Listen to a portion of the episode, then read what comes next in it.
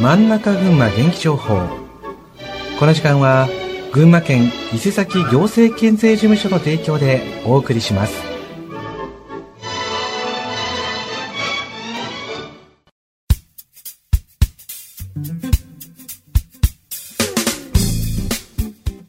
真ん中群馬元気情報。この時間は群馬県の情報をお伝えします。本日はテーマ官民連携についてとなります。本日はゲストをお招きしております。お話しいただくのは伊勢崎法人会青年部会長泉博明さんです。よろしくお願いいたします。よろしくお願いいたします。はいそれでは早速でございますがまずは伊勢崎法人会。こちら伊勢法人会とはどんな団体なんでしょうか？はいえー、伊勢崎法人会。まずまあ法人会の説明からの方がいいかなと思うんですが、はい、法人会全国で75万社が加入しておりまして、はい、まあ、各県各市町村なんかにあったりするんですけれども、はい、えー、例えば群馬県の話でいくと9 9個9単位会なんていう言い方をするんですが9個の法人会があります、はい。まあ、9個の法人会があるという言い方が正しいのか、はい、9個の税務署があるという言い方が正しいのかという話なんですが、はい、税務署があるところには法人会があるというような税務署と深くつながりを持った団体になります、はい、伊勢崎法人会の場合伊勢崎税務署の管内の地域ということになるので、伊勢崎市、はい、それから玉村町が税務署の管轄ということになりますので、えその中の企業が所属して、まあ、成り立っている団体でございまして、はいはい。えー、1850社ほどの企業が加入している団体になります。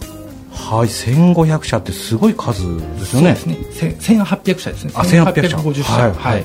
で、まあ、その中に、えー、若手の会女性の会というのがありまして、はいはいまあ、青年部会女性部会とありまして私が先ほどご紹介いただいたように、青年部会の部会長をさせていただいてるんですけども、はいはい、青年部会部会員が大体100名100社という言い方が正しいのか100名という言い方が正しいのか、まあ、100名ですね、はい、あの法人会自体は法人会なので法人が所属する会です。はいわかります。ただ青年部会というと法人会の中、うんうん、まあその法人会に所属している団体の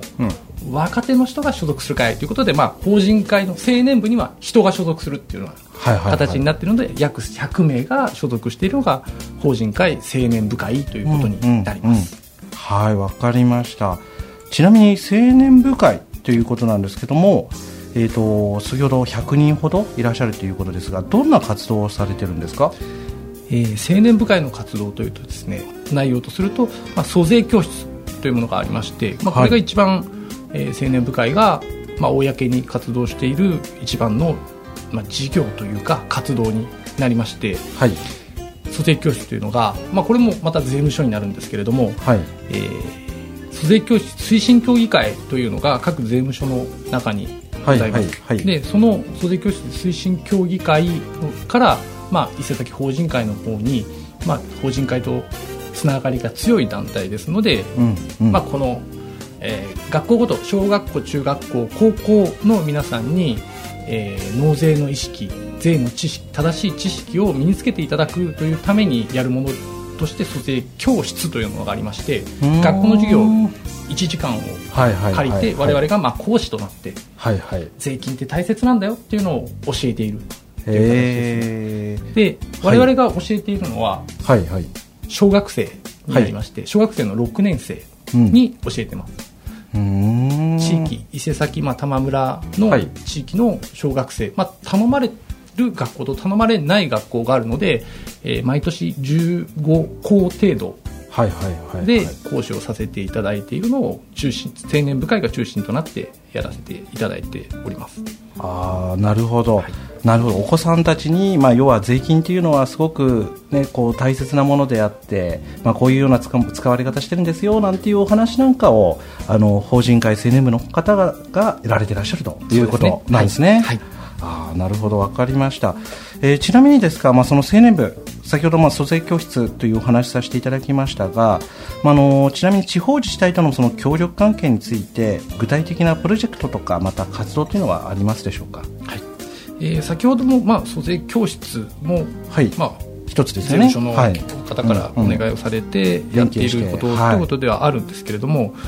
まあ、青年部会としてというより、まあ、これは伊勢崎法人会としてという形になりますけど、まあ、何にせ税務署とのつながりが税務署様とのつながりが強いものですから、はいはい、えー、決算期別説明会。決算期別説明会、はい、まあ、要は会社って決算しなきゃいけないのでですね。はいはい、えー、その申告を時期決算の時期というのは会社ごとに違ったりするので、うんうんはい、3か月に一度、うんうんうん、えー、決算における注意事項だとかあ法改正だとかありますね。っていうのがあったりするので、はいはいはい、えー、3か月に一度伊勢崎税務署とこれは共催でやらせていただいてますけど、はい。まあえー、商工会議所だったり、えー、文化会館今は眼鏡の頂き、うんうん、そうですね、はい、を使わせていただいて、まあ、皆さんに周知をしてるいろんなことを、まあ、これ税務署の職員の方、税務署様の職員の方が、まあ、来ていただいた皆さんに伝えていただくような場なんですけれどもっていうのを税務署さんと共催でやらせていただいたりだとか、はいはい、あとはえーまあ、これなかなか知ってる方自体がいらっしゃらないと思うんですけど、はい。えー、国税庁の取り組みで税を考える習慣というのがあります。あ聞いたことあります。はいはいはい、えー、毎年11月の11日から17日、はいはい、これがもう毎年決まってるんです。税を考える習慣。なってますね、まあ、交通の取り締まり習慣あったりとか、うんうん、まあ、安全祈願習慣とか、まあ、いろんな習慣ありますけど、はい、まあ、これが、はい、国税庁がやってる取り組みとしてありまして、まあ、このタイミングに合わせてえー、我々もその何か、うん、この取り組み自体を盛り上げることができないかということで毎年やっているんですけれども、うんはい、えー、ムービックス伊勢崎さんをお借りして、はいはい、えー、映画上映会これ無料で、えー、招待して、まあ、一つの、えー、映画館のこのなんていうんですか部屋っていうんですか、はい、それをある時間帯貸し切って、はい、みんなに入っていただいて、はい、まあ、その場で税務署署所長さんなんかにも来ていただいて、まあ、税を考える習慣のことを話していただいたりだとか、はいはい。まあ、ただ映画見てもらうだけだと、まあ、もったいないのでそういった活動に使わせていただいたりなんかもしてます。はあなるほどね。ちなみに絵はがきコンクールとかっていうのもなんかやられてるみたいなことをちょっと聞いたんですけど。そうですね、はい、今は全国的にやっている、えー、ありますよね。税を考える習慣に、はい、タイミングに合わせて、まあ、小中学生の中学生か小学生だけだと思うんですが、うんうん、うちの娘今高1なんですけど、はい、うちの娘も当時あの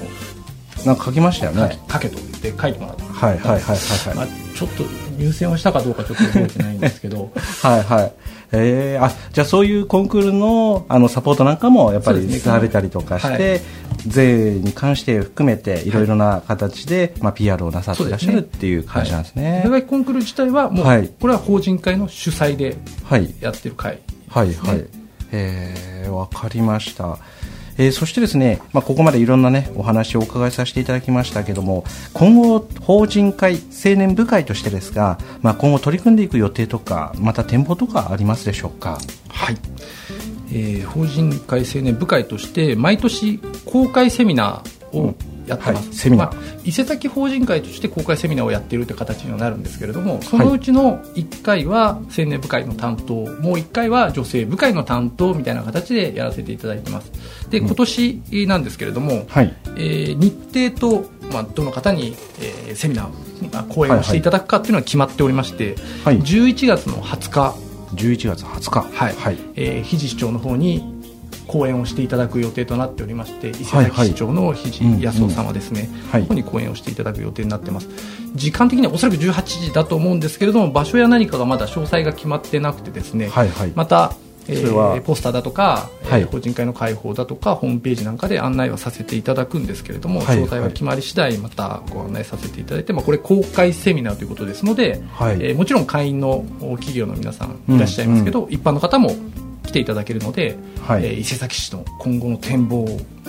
なるほど。非市長から聞いてみましょうという会になってますので、ぜひ皆さんご参加をいただいて、ね、伊勢崎市政にもっともっと興味を持っていただけたらなということで、えー、企画をしております。はい。わかりました。11月の20日ということで、ね、まあ、詳細決まりましたらね、あの伊勢崎法人会というふうに調べていただくと、はい、ホームページがありますので、はい、ぜひねご覧になっていただければなというふうに思います、はいであのいろいろとねここまでお話をお伺いさせていただいたんですけどもちょっとお時間の方がもうね迫ってますので最後に PR 一言お願いしてもよろしいでしょうか？はい。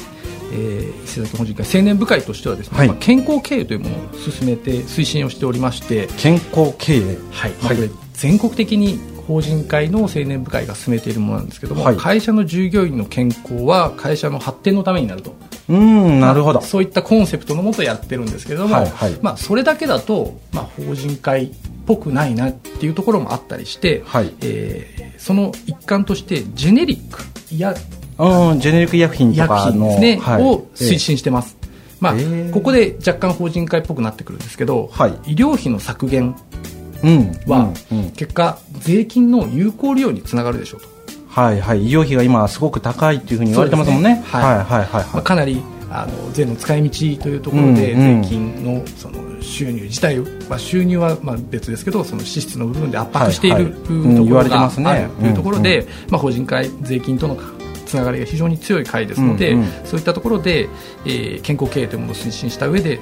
青年部会の部会員の皆さんにですね、うんうん、健康経営宣言書というのを提出してもらって